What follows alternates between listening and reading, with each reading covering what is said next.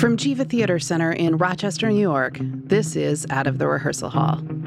It's the third season of the podcast, and we're back to celebrate courageous storytelling and our own power to make change and to shape a better world for us all. Our guests this season are artists, scholars, and curators of content from around the country and right here in Rochester, the ancestral and occupied territory of the Onondaga, or as we say in English, the Seneca people. My name is Jenny Werner, and I am Geva's literary director and resident dramaturg, and I look forward to bringing you a season of evocative conversations out of the rehearsal hall.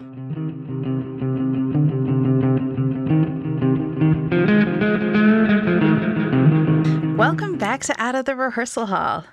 I'm excited for today's conversation because we've never spoken with a projection designer on the podcast. Our guest today is Rasean Davonte Johnson, a video artist and designer of projections, scenery, and sound for theater, film, and installations. Based in Chicago, his practice, 8 Infinity Studio, specializes in video engineering, consultation, design, and content creation for the performing arts. Davonte has collaborated with theaters all around the country, and you can find the whole list on Geva's blog, gevajournal.wordpress.com, And our audiences will remember his incredible designs for Thurgood and Ring of Fire. In addition to design for the theater, he's also worked on several installations, including personal works such as We Are All in This Together, Shutdown Crisis Restart as part of Wonderwall at Bay Street Theater, Living Sculpture as part of Lux, Ideas Through Light at the Beinecke Rare Books Library, and Juniper Ascending at Yale University, as well as collaborative works, including The Ballad of Lula Del Ray 2.0 with Manual Cinema at the Logan Art Center, Convergence, a Mad Tea Party at the Yale Art Gallery, and Passenger, featured at the University of Chicago and the Bridgeport Film Festival. Born and raised in Columbus, Ohio, Davonte is a graduate of the Ohio State University, where he studied primarily as an actor, director, and cinematographer in film. His film, The Price of Pride, was an official selection for the Columbus International Film Festival in 2007.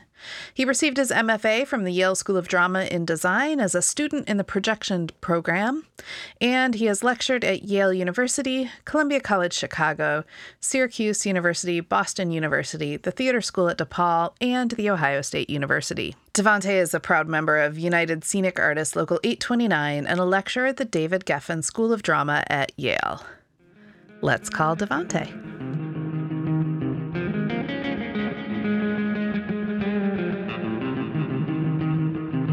Davonte, thanks so much for joining me today. Well, thank you. Thank you for inviting me. Yeah. Um, I wonder if if you would start by just talking about how you got into the theater. Sure. Um, and, you know, if I want to talk about way back, you know, obviously, uh, as as young children are being forced into plays for school, that could be kind of the first little uh, note of my four in the theater, and I really enjoyed actually working on a lot of those school plays. Uh, working up until high school, uh, my first kind of real play I worked on was uh, The Wizard of Oz, where I played Oz. So that was really fun. Nice. And uh, I think the biggest thing about that was there was this voice processing thing that they did, that uh, you know for me to sound really you know wicked and everything. But I think that what was exciting about it was that was kind of the first time where I noticed design in the sense that I was like, oh, I'm actually more interested in how they made my voice sound like this versus uh, the play itself or my part. So um, I guess you could say from there, uh, I've always been involved in some sort of performance. I was actually part of a martial arts group uh, from five till 15. Uh, I was, I'm a second degree black belt.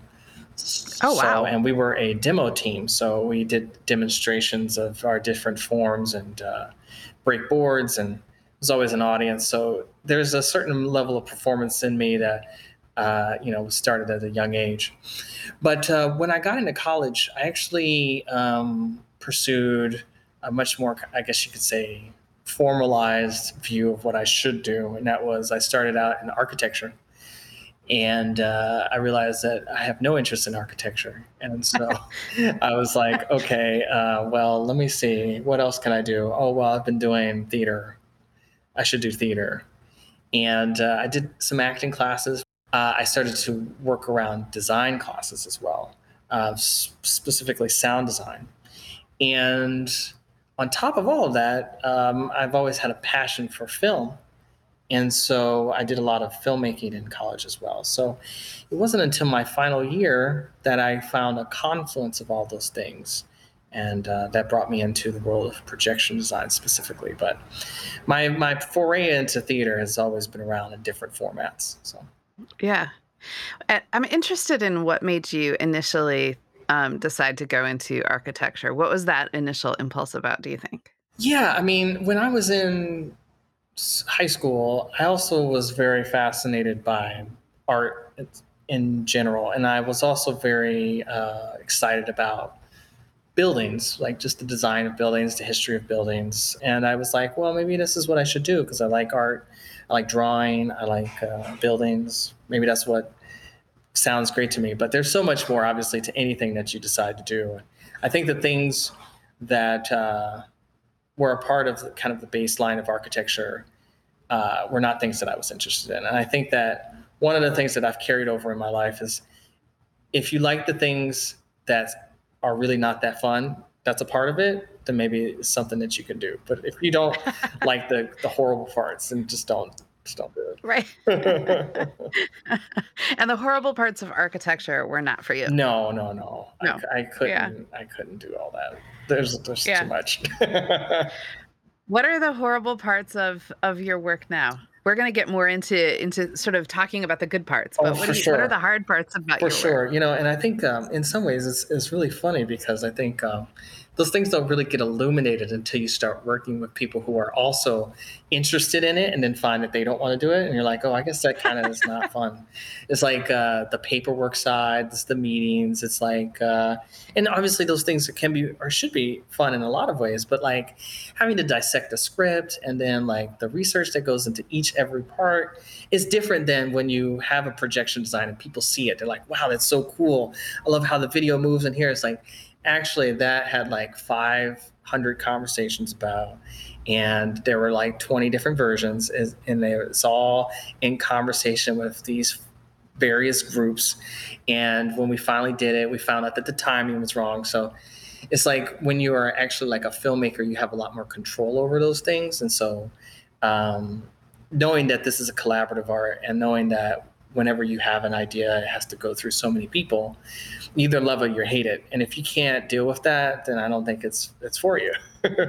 right. Absolutely. Absolutely. That collaboration is such a huge part of the process. Mm-hmm. And it's a different kind of collaboration. Yeah. I mean, I think most things are collaborative, especially filmmaking is super collaborative, but it's a different type of collaborative. And if, yeah.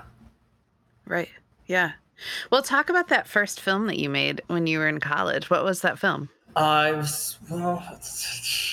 I could talk about the very first film, but I'm actually not going to talk about that. I would say I'm going to talk about the. Uh, I'm going to talk about the first I could could say film that felt like it was me, and that was okay, that's great. called um, The Unawakened.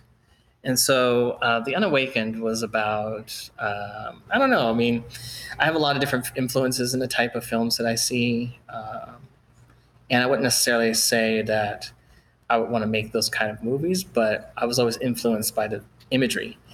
And this particular piece uh, was about what if I could could not wake from a dream, and then what was that mm. dream? Um, I feel like in a lot of ways that uh, it's very reminiscent of like my experience watching a Terrence Malick movie. But that movie itself was like me doing everything. I acted in it, I directed it, I edited it, I shot it, the person who helped me with it was my little brother who was seven at the time. Um, Amazing.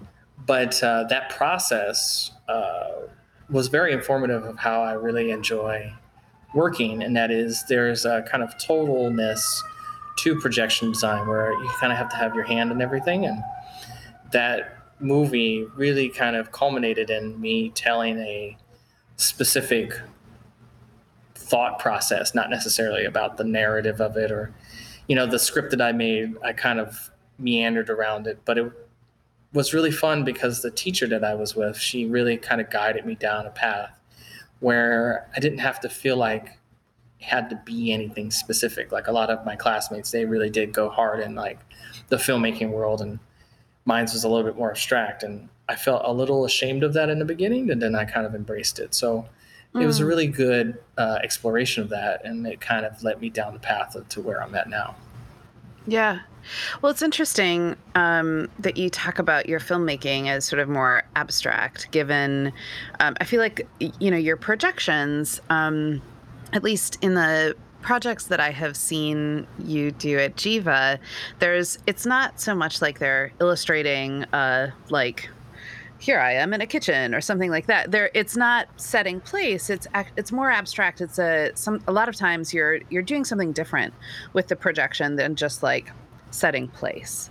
Um, will you talk a little bit about how you approach your projection design? Mm, totally, yeah. I mean, uh, when I first started out, I, I kind of leaned into a more uh, instinctual sort of um, vibe with what I did in the sense that um, I always had this kind of zoom in, zoom out idea of, of looking at things. Um, my my uncle uh, was a photographer, and so um, a lot of the ways in which I look at stuff is through that kind of lens.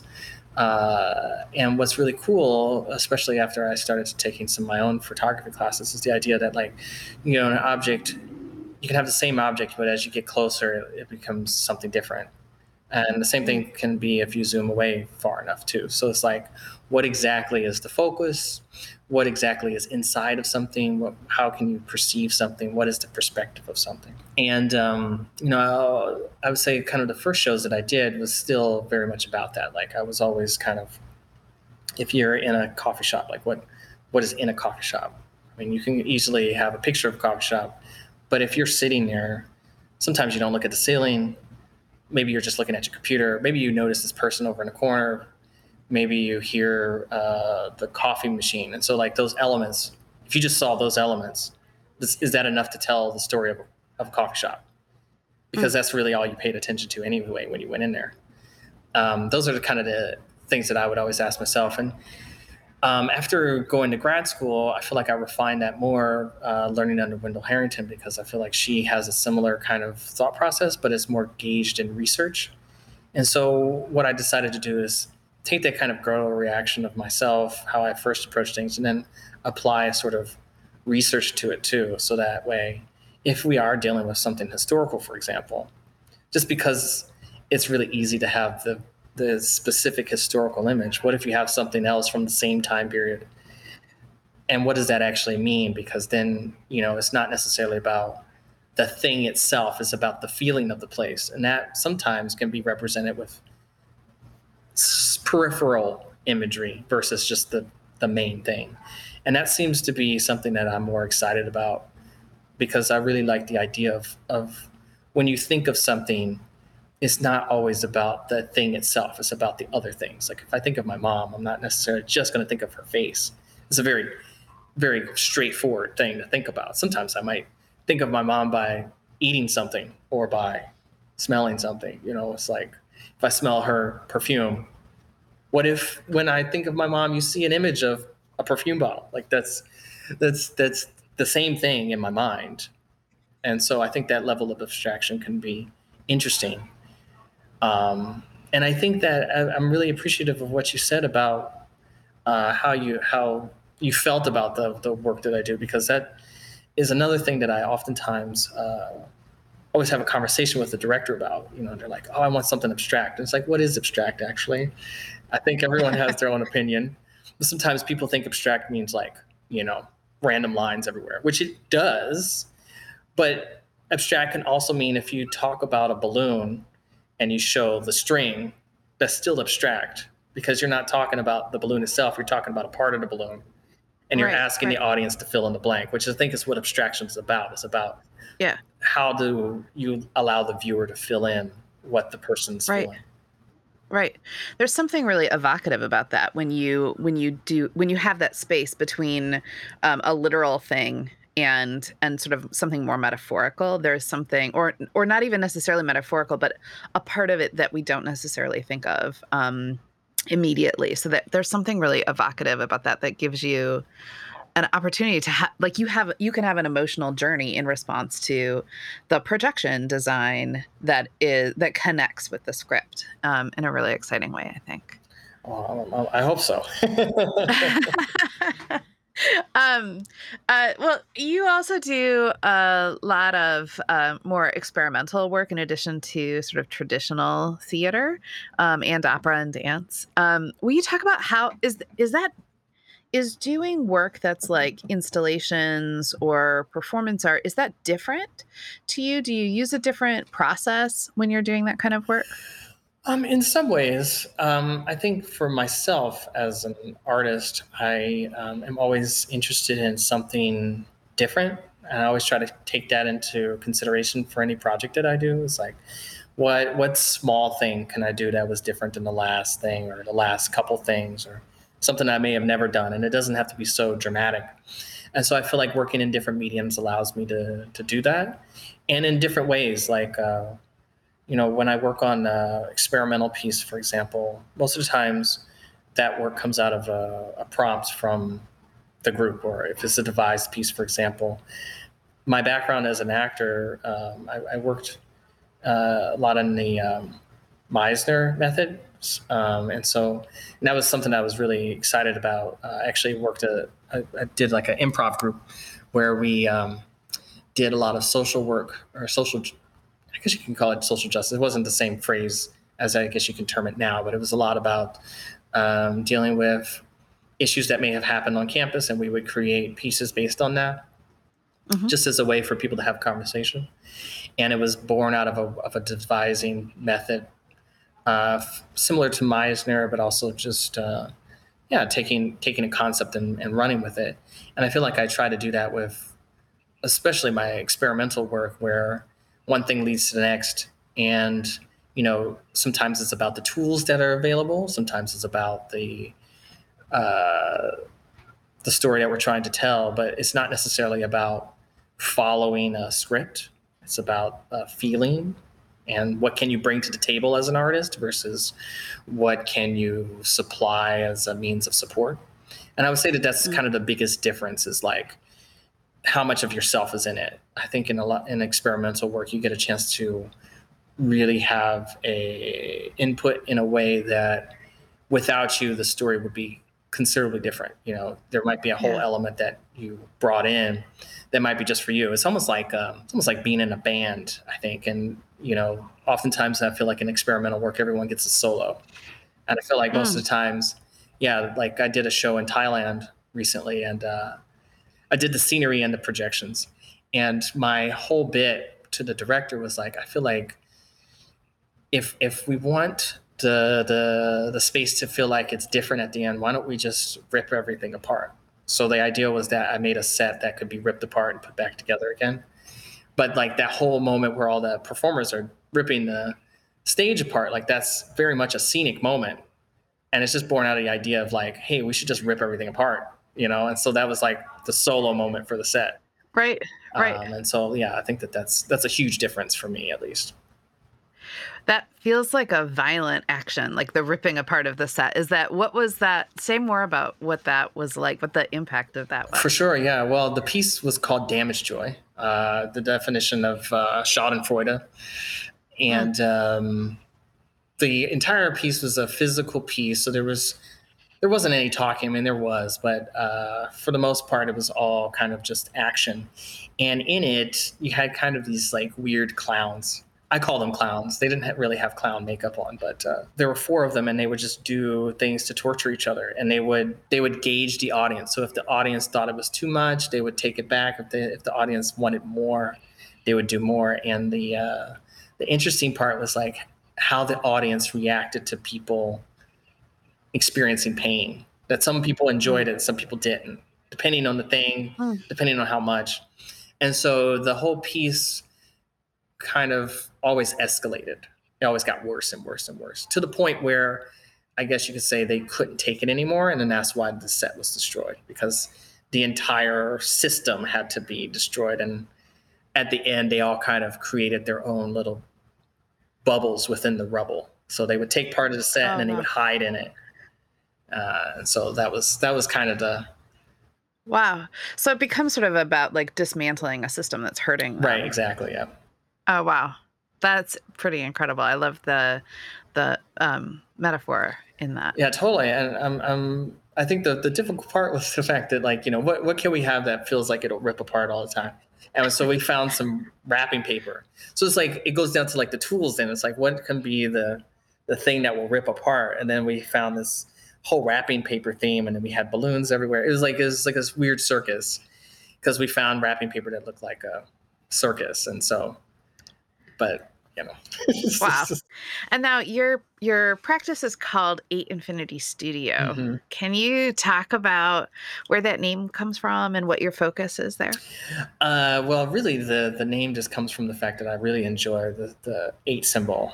Uh, when I was in um, elementary school, eight was like my favorite number, and the fact that it's also the infinity symbol as well. So it just became something that I always thought about, like, what would I name my own company and feel like that that feels right to me. And I also think that uh, in terms of like mathematics, you know, oftentimes when you were in school, you always had something that's like, this can go from zero to infinity. You know, that would be like the, so it's like, oh, okay, well, what if it's eight to infinity?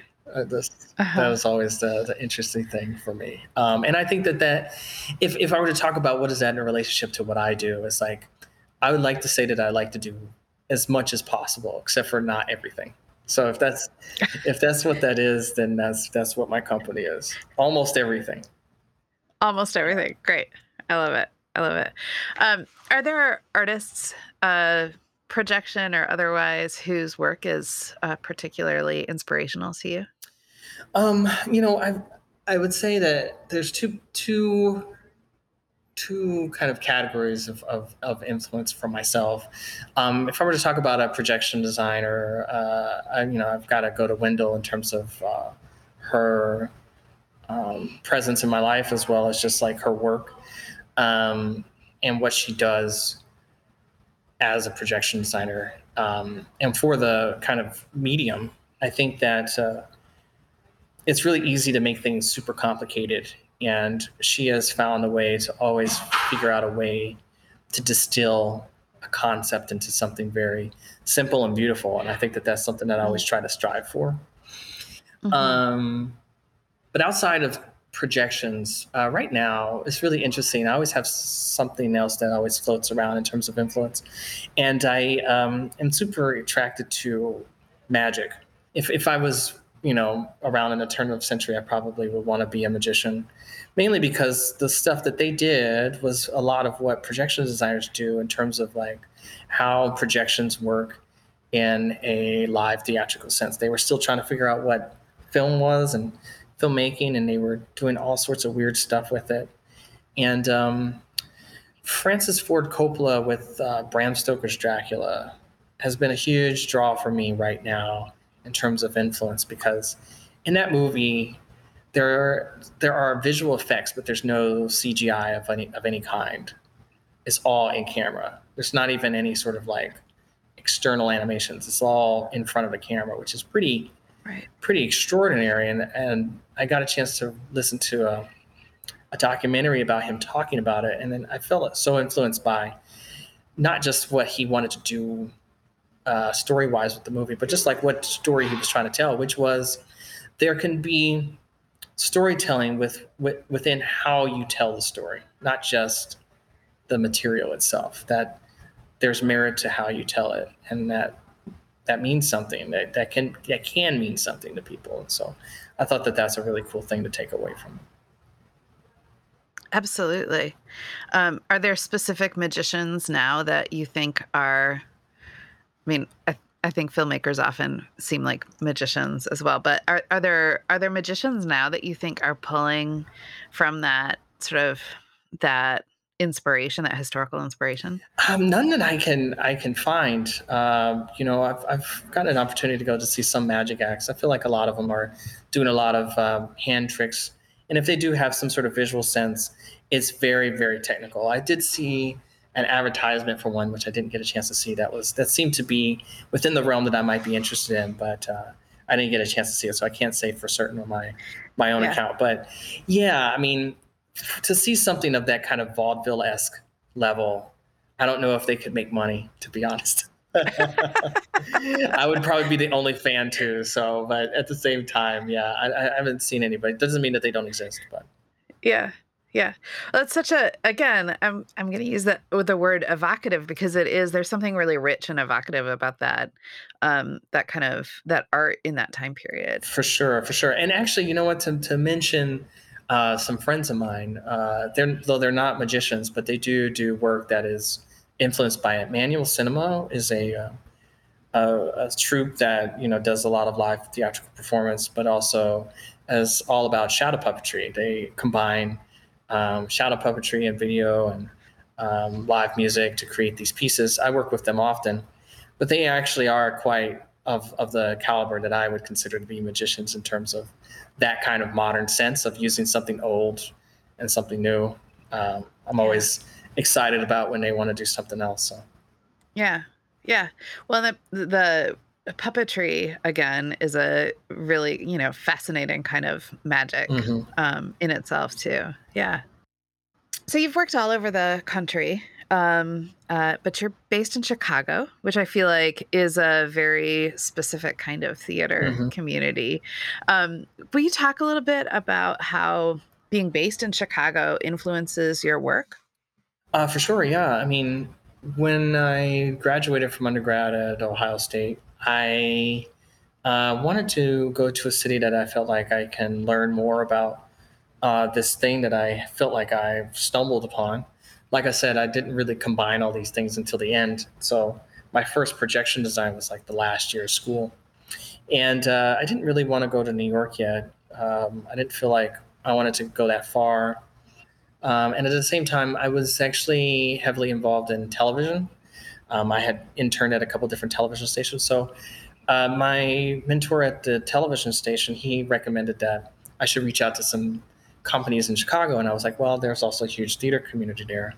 Maybe I can have my cake and eat it too. But I had moved there during the um, recession. So this was like 2009. Uh, uh-huh. So it was like there was there was definitely no TV jobs in Chicago at the time, and I'd already moved there. So it was actually quite great. I mean, I did I couldn't say I was it was great at the time because you know in terms of like just being a young person out of work, it felt really horrible. But um, it also provided me an opportunity to really get deep into the theater world in Chicago, and I feel like that that informed me in terms of like what I'm excited about as a storyteller what I really want to try to do in my life because I was kind of having my feet in all these different places. I, I definitely was interested in theater. I was also very interested in being a director of photography and film. I was also very interested in becoming a TV uh, director. Um, so I was doing all this stuff in college, and I realized that when I was working in the theater in Chicago, it, it felt like there was an avenue for me to be creative. There was an avenue for actual um, professional work and for me to be all these things to be that uh, director of photography to be that television director in a way that felt like each project can be super different and i, I learned that that's what i liked i felt like that uh, the type of theater that i got involved with uh, when i got to chicago was so varied it was really exciting I, I interned at a place called Collaboraction whose mission has changed over the years but at the time was was very much about experimental theater. It was about doing short theater. It was about doing um, experiential theater, which is like for parties, for museums, and it felt like I could do an installation job one day, and I could do integrated projections into a show the next day, and do a dance piece in the, the, following day, and do VJ, VJing for a, a party the next day. So I felt like getting a chance to know all those people and and getting a chance to explore those things really got me engaged and involved in the theater world in Chicago in one sense, and then also just it made me appreciate what kind of theatrical experience I can have in Chicago. So. Yeah. Well, and certainly a uh, experience like that where your job is different every day keeps you moving and inspired and and looking forward to the next thing i'm sure oh yeah for sure for sure and yeah. especially yeah for once again like someone who was out of work i was like just give me something i could do anything uh, um, and uh, let's talk for a little bit about um, some of the the work that you've done at Geva. Um, a few years ago, you did the projection design for Thurgood, uh, about the life of Thurgood Marshall. And that show was just incredibly powerful. And your work on it was so gorgeous. I, um, I feel like some of those images uh, that we saw behind Lester Purry, who was portraying uh, Thurgood, are are um, just sort of ingrained in my mind as as as a huge, you know, playing a huge role in the show. Um, will you talk a little bit about, if you can remember, from a couple of years ago and before COVID? Um, um, will you talk a little bit about how you approached that? For sure. Yeah. I mean, on the page, sometimes things are just so difficult sometimes because I feel like you you end up having to fight a couple different things. Sometimes you feel like you're fighting the playwright. Sometimes you're fighting your own initial inclinations to how you see it uh, and then maybe you fight the director. Luckily, I wasn't doing that much fighting in it, but at the same time, I do think that there is a natural inclination in the play for it to feel like a slideshow. That like, mm. you know, he's at this. Uh, he, he's I forget. He's like talking to some graduates, if I'm not mistaken, at the top of the play, and so therefore he's like talking about his life. Uh, and it starts off in this very kind of PowerPointy, TED Talky sort of way and then it kind of morphs into a journey through his life and um, i feel like in one way you do have to like lean into whatever the facade of the beginning is mm-hmm. in order for that change to occur because he starts off as this old man and then he becomes a young man and then he gets old again so there's this like cyclical like this yeah back and forth cyclical nature of it and so i feel like one of my first things that I would do when I was younger would be like, well, I don't want it to feel like a PowerPoint. I'm going to do something completely different. uh, and that's that's the first and commit. That's the first fight that I have because well, actually, that's the second fight. The first fight is like what I originally read in the play, and I was like, oh, I don't want to do it like this. And then I'm like fighting with myself, and I'm like, I don't want to do it like this, and I'm like, actually, you kind of do. And um, what I feel like I settled on with uh, the director was like, you know, we do start off with that facade. It's almost like a it's like a magic trick once again. It's like, you know, you you set it up. You show the audience like, oh, it's going to be this. And then it gives the actor room to take us back in time because then all of a sudden you assume that it's going to be this type of play. And without having to hmm. do too much, you know, I don't have to like rewind the clock, but it's about how we see the images. It's like first, it's like very straightforward, you know, um, it's like, oh, here's the past, blah, blah, blah. But then it's like, when do we fade in? How long does it take to fade in? What kind of image are we looking at? What is the overall quality? And I think the beautiful part was the fact that we were using the Declaration of Independence as, as a means of a of a, a surface. And that kind of work allows for it to have a little bit more uh, ephemeralness to it. It's like all of a sudden it's no longer just an image on a screen, but you are making an impression of an image on an already huge statement, which is you have this thing that defines the country. And now here are the images that might be uh, against what that's saying or, or, or mm. causes some sort of questioning. And mm-hmm. I think that it was also really cool to get an opportunity to collaborate with the lighting designer so that, you know, whenever there was a lighting moment with it, are there parts of the image that gets illuminated and not illuminated? Are there ways for that to make an impression on the image as well? Because in the end, it is kind of like a slideshow, but I think what we tried to do is alter how those images come to being in the beginning, he was talking about very specific places and locations. And so, therefore, whenever he talked about it, that's when we went there. And eventually, those images then become a little bit separate so that when it became when he was almost like remembering something, he might not even said it yet. He, we, he might talk about it like a little bit later, but we're already laying on an image because it's already come into his mind. So it's almost as if we take the the literalness and we go inside of Thurgood. So that way, then it becomes about what we see in his mind. And then he talks mm-hmm. about that thing so that and it can then transform and become almost like a, a stream of comp- consciousness of images. That's why then, like, all of a sudden elemental things come in, like the rain and the lightning. Like it becomes like a part of him versus just the thing, which could be super easy. But I think that our challenge was how can we make this him when we see it? Yeah. That's so fascinating that it it sort of is becoming like a a visual representation of his interior monologue in some ways, um, or the emotional journey that he's on. Mm-hmm, mm-hmm. Ah, that's a really that's a really cool way to um, to describe that. I, I and I mean, sometimes I think of these things and I'm like, I don't know if I could actually pull it off. Sometimes I talk myself to a corner, but I feel like we started to get there eventually. Uh, yeah. yeah. Yeah, absolutely. And now, right now, running for a couple more weeks here at Geva is uh, Ring of Fire. Mm-hmm. Um, and I, the I, am fascinated by your work on that um, on this show because the the musical is really kind of an excuse to celebrate Johnny Cash's music, oh, right? Sure. And the, the, the sort of the story of it, the dialogue in it, it really takes a backseat to the music.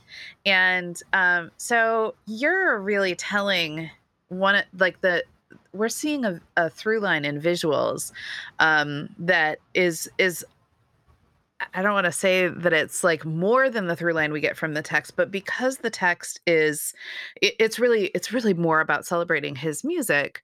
Um, there's something else that you're you're doing with the visuals. Would you talk about kind of what your goal was, what you were going for, um, and and how you how you came up with the story that you're telling? For sure, yeah, yeah, yeah. I mean, you know, it's it's funny because like I feel like I always love giving myself a challenge at the same time, you know, it's like I I do appreciate uh, some sort of like uh, impulse for why a story is being told, and I think that that as I've gotten more into my career, it's like I, I try to choose those shows that has a point to be told, and it, despite the fact that I think that yeah, it's it's a little light in terms of things. I think that what's really beautiful is the catalog of songs and little snippets of text is trying to tell a story of a man going through his life in a way that has a certain retrospection. Uh, yes. And I think that that is beautiful. I think that that's what I got when I listened to it and read through the script. I was like, oh, I see what you're trying to do with his songs. Because I mean, he, he's sung so much, whether it was a cover or if his own original music. I mean, he's done the whole gamut. He's sung songs for everybody whether or not you know you're a young person and you're listening to uh, Straight A's in Love, or you know, talking about uh, almost seeing the Lord at the end of your life. Uh, right, right, right, right, right. So they were like, okay, well, what songs can we use? And I felt like, okay, well then we have that. At least you know that's that's kind of the layer. That's the first layer. But then you know you have a very um, powerful figure as the main character. Like Johnny Cash was a heavily convicted person. Like he had things that he believed in, and you know he did things about them. He he had faults as well, you know, and I think that yeah. that's what's also talked about. So how do you take story of a man's life through music and show a journey that is not just about him, but just about also the nostalgia of people listening to him talk about the things that or um, that he believed in and how can some of these songs illuminate that? And uh, maybe we should lean into that level of nostalgia. I think that uh, nostalgia is a powerful, powerful tool. And when used well, it can more or less be like a, a gateway drug, in my opinion. You know, it's like that first thing where people are like, oh, I remember that. And then it's like, okay, now that I've got you in this like nice little fun place, do you also remember this? And they're like, oh, right. Yeah, yeah, I remember that. It's like, do you remember this? Oh, yeah, yeah, I remember that. And then it's like, do you remember now, like, where this is all to go? You know? And then when you lead people down that path, then you can kind of like have a little bit of thought process with the songs that are being sung. And I feel like the performance also goes along that track too, which is I think yeah. very very beautiful. It's like um, it's not trying to hit anybody over the head. I, I, didn't necessarily want that for the projections or the play, but I think that uh, when you allow for those moments to come up, it uh, it inspires, I think, just a little bit of retrospection about and perspective about what you're listening to. Yeah, and yeah. I feel like that that's what that's what could be special for this. I, I really feel like that that could be really fun. Um, and at the same time, you know, there, it is a a play with some music in it. it should, should be exciting. There's some things that aren't necessarily about that, you know, just maybe some exciting and and uh, thrilling things that can happen. But those little snippets are the things that I kind of were really excited about playing with in the show. Yeah, absolutely. Well, and that, you know, he, well, I just said that the, like, the dialogue sort of takes a back seat. I mean, it is, he's absolutely, um, it's not nostalgia for nostalgia's sake mm-hmm. either. He is, you know, he's saying, you know, when you get off at your last stop, when you get off this train of your life at your last stop, you have to ask, like, have, are, are you a good man? Right. Um, and so that question, I think that kind of comes throughout the play is like, he's reckoning with his own life. Um, and so doing that through the music and through um, through the dialogue and then i think what we see when we see the images um, you know of the like for instance the way that you um, sort of i'm not sure if, what the right uh, technical term is, but I want to say like superimpose the um, Sun Records and this hotel room, this sort of barren looking hotel room, and you and and you start thinking about well, what is the life of a musician? Mm-hmm. Um, like you can really kind of explore that given um, given the images that you that you're looking at as he's singing the song about being lonely. For sure yeah. I mean and that's what's really cool about i think the songs what they give is like there's definitely a difference between what you see in act one and act two. Uh, yeah. and you know the idea of like home life and family uh, you know juxtaposed to yeah being in a hotel being by yourself being on the road. How exciting maybe going everywhere could be but then actually it's like yeah but you're by yourself. Then right. you've got all this money or you're on the you've got, got your bigger house like that reflection between that house and his his house in arkansas like and then but the fact that like yeah you lose your your wife so then now you're by yourself. Like what what what are all these what is the give and take? You you get something you lose something and i feel like that if you can at least see that in some way, that helps move us in time. Yeah, absolutely. Absolutely. Well, um, I'm not going to presume that those two projects that we've just talked about are or are not amongst your favorite projects you've ever done. Um, but I wonder if you would talk a little bit about about a favorite other than those two. um, you, is there is there a favorite project either that you you know you um, have have done recently or or are looking forward to coming up? Um, the one that I could talk about where I I, I truly enjoyed uh, every aspect was um, actually a show. It's like five years ago. I mean, there's been some really great shows between then, but just to talk about a show called The Master Margarita. Mm. It's an adaptation of a book and uh, that particular one was taken from a script from Complicité, which is a devising company in Europe. Um, and the director, she did it for her thesis project in school. Uh, and we got pretty deep in terms of like what what we wanted to do. She added some stuff from the book into the plays to to add some density, but the play is so dense still that there needed to be some heavy lifting in terms of what the projections or sound or any other des- design discipline would do to kind of help us figure out like how we're getting from one place to the next. The story mm. evolving uh, a writer in uh, Soviet Russia who is more or less just taken away at a certain point because his writings aren't, uh, you know, uh, accepted. And then you have the devil the literal devil coming to uh, Russia to just wreak some havoc, and somehow these two things are uh, connected. And it's really interesting how eventually his his uh, lover makes a deal with the devil to get him out of jail. That's like the that's where we get to, and then the end is obviously some sort of like you know elevation of all of it. I don't think it's super clear what happens at the end, but it's it's definitely a, a higher pl- plane of existence. So I think it's really interesting to try to tackle that kind of story in a theatrical sense because it could be so easy to kind of do in a movie. Um, but what was great about it was like I got a chance to do shadow play. Uh, we did a lot of filming.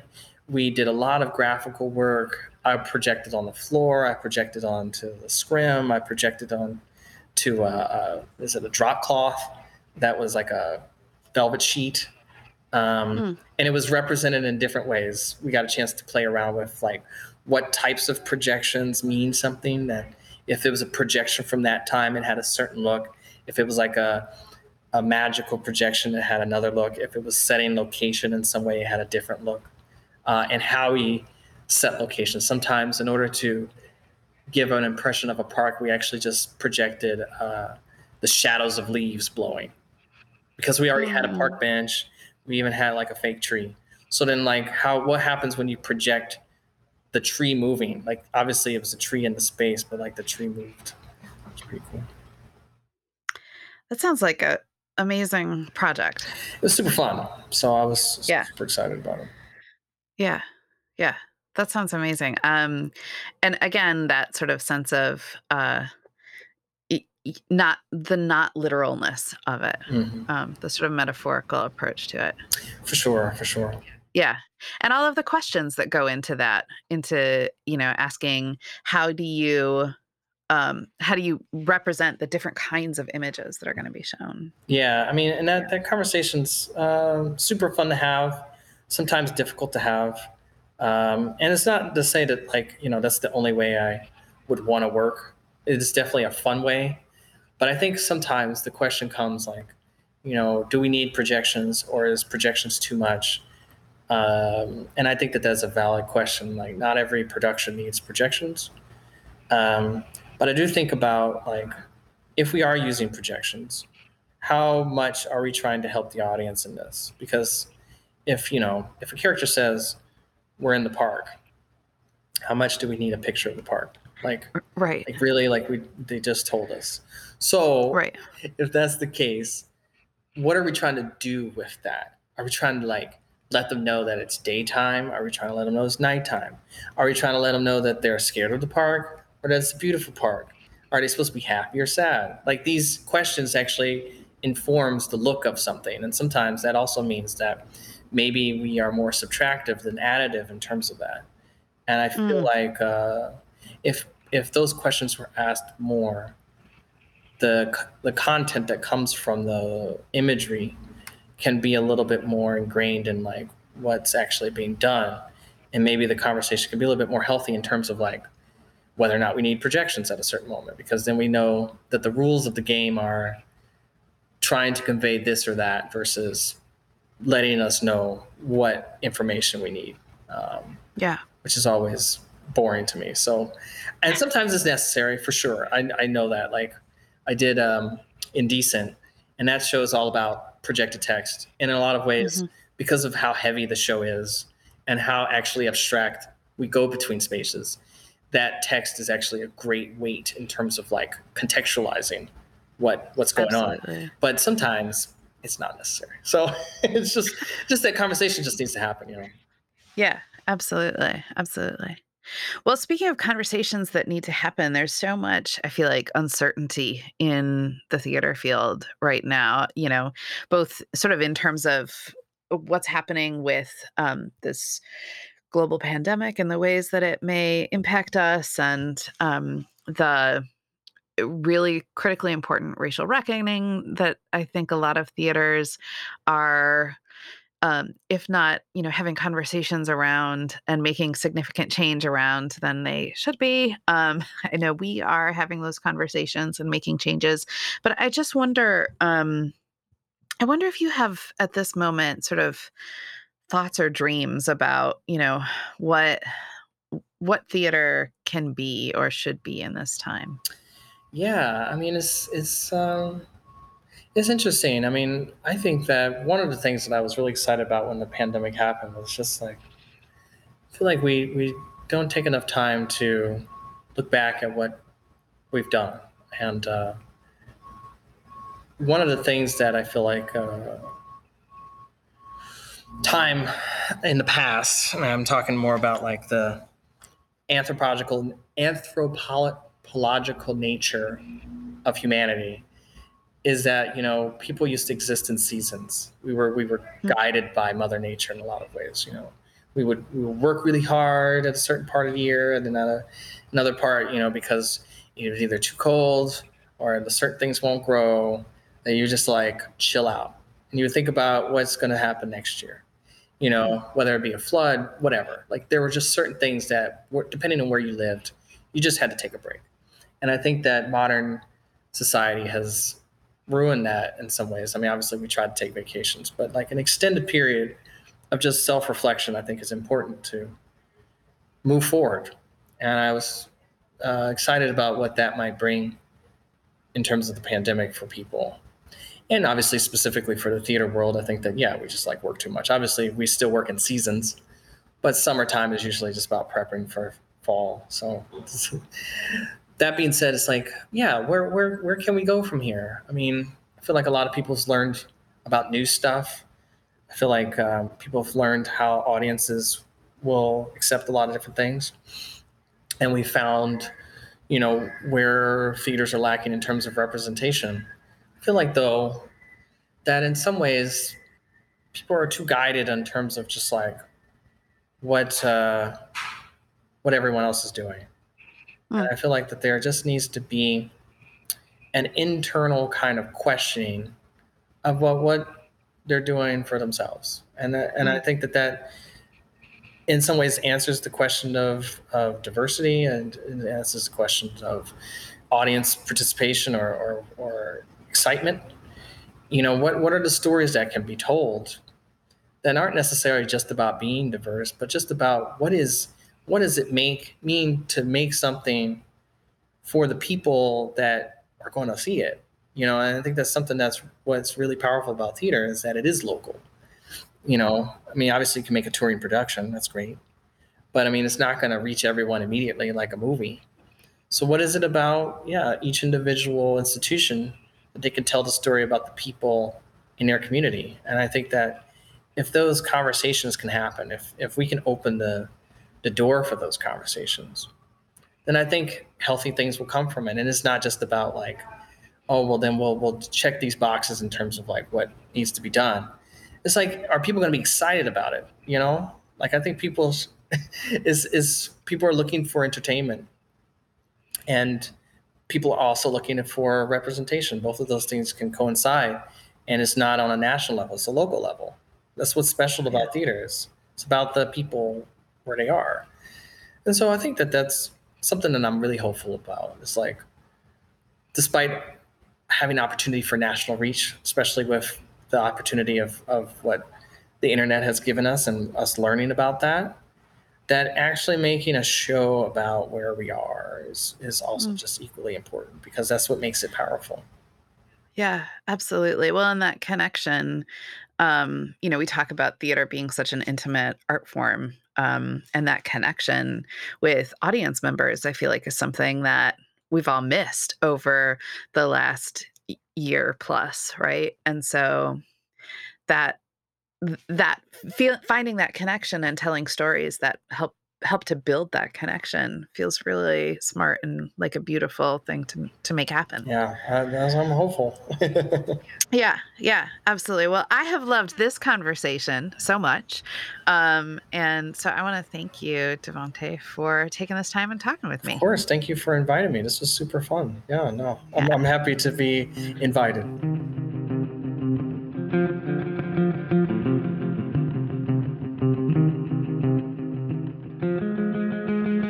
Out of the Rehearsal Hall is a podcast production of Geva Theater Center in Rochester, New York. I'm Jenny Werner. Special thanks to our guest today, Davonte Johnson. Andrew Mark Wilhelm composed our theme song, and he and I edited our audio. If you enjoy this podcast, please consider leaving a review for us on your podcast platform and share it with your friends. Thanks for listening today, and we'll see you next time we're out of the rehearsal hall.